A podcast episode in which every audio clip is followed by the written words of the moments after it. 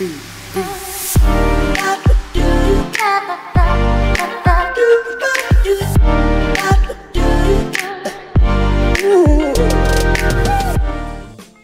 aí, gente, graça e paz, tudo bem com vocês? Aqui é Pastor Sandro Soares. Estou um tempo, sim, sem aparecer aqui nessa via de podcast.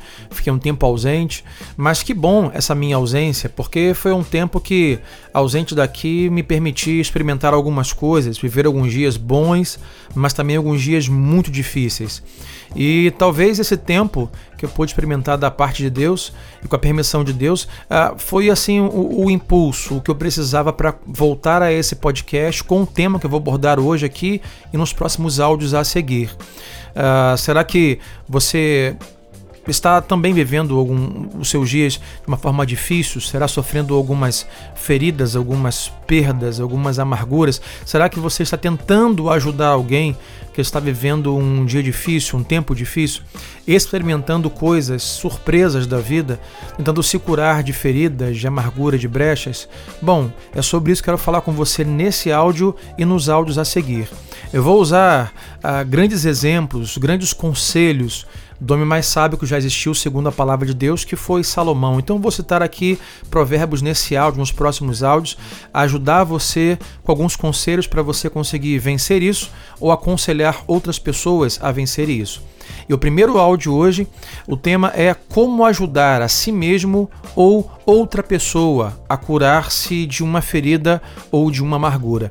E eu vou usar o texto como base de Provérbios 27, versículo 9 que diz assim na NVI: Perfume e incenso trazem alegria ao coração, do conselho sincero do homem nasce uma bela amizade.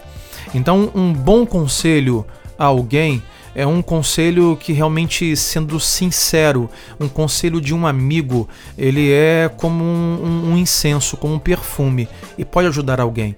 Então, Salomão e a palavra de Deus pode ajudar você ou pode instruir você a você como incenso suave, ser um bom conselheiro da parte da palavra de Deus para alguém. Então, deixa eu começar dizendo para você que a vida muitas vezes dói dói financeiramente, emocionalmente, espiritual e fisicamente, a vida encontra uma maneira de disparar torpedos no casco da sua vida. Uh, eu, algumas vezes, em minha família ou minha vida emocional, vivi algumas temporadas assim. Sabe, felizmente, alguns conselhos sábios e piedosos me ajudaram ou nos ajudaram a atravessar um processo de cura. E cada um que me aconselhava, cada um que prontamente me ajudava, tinha uma visão única e uma maneira de ser, uh, tentando sempre, uh, com o perfume que Salomão diz, como o incenso que Salomão diz, tentando me ajudar a vencer uh, esse processo de feridas, amarguras e dores na minha vida. E por tudo isso, descobrimos algo que eu chamo de ciclo de dor. Eu quero compartilhar com você. Ciclo de dor. Então, aqui está como funciona. Bom, primeiro, experimentamos alguma forma de mágoa. Segundo, então interpretamos por que isso aconteceu. E terceiro, nós determinamos a nossa resposta. Bom, duas pessoas podem sofrer a mesma dor, mas responderem de maneira muito diferente e planejarem um um futuro muito diferente. Dependendo de como interpretam o que aconteceu, isso faz com que elas decidam o que elas vão fazer. As pessoas más usam sua mágoa como uma desculpa para justificar, ferir os outros, para que a mágoa seja multiplicada.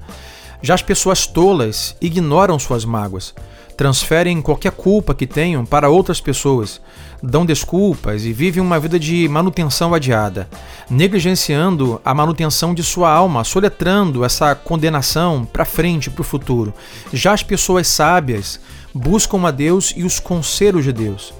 Se você estiver procurando conselhos sábios, ou até mesmo querendo servir, sendo um conselheiro sábio para alguém que está sofrendo, aqui estão algumas coisas que serão curativas, serão úteis e até esperançosas. Primeiro lugar, em vez de tentar aconselhar, ser um sábio conselheiro, primeiro ouça a pessoa magoada para descobrir o que de fato aconteceu, por quê e como ela está respondendo como está respondendo. Em segundo lugar, você sabe que esta pessoa sofreu algum tipo de mágoa quando ela, quando fala sobre o assunto, ela multiplica essa dor, mesmo sendo algo passado. Bom, em terceiro lugar, um conselho sensato é saber qual verdade se aplica a cada pessoa e sua situação sem usar a mesma solução para todos os problemas. Por exemplo, assim como um médico pode causar grandes danos ao corpo, prescrevendo a medicação errada, também podemos aumentar a dor de alguém e prejudicar a sua alma se nós não tomarmos cuidado com os conselhos. Um bom exemplo é a história de um homem chamado Jó. Ele era um homem piedoso, cuja vida rapidamente se transformou em um poço de morte, de dor e de pobreza.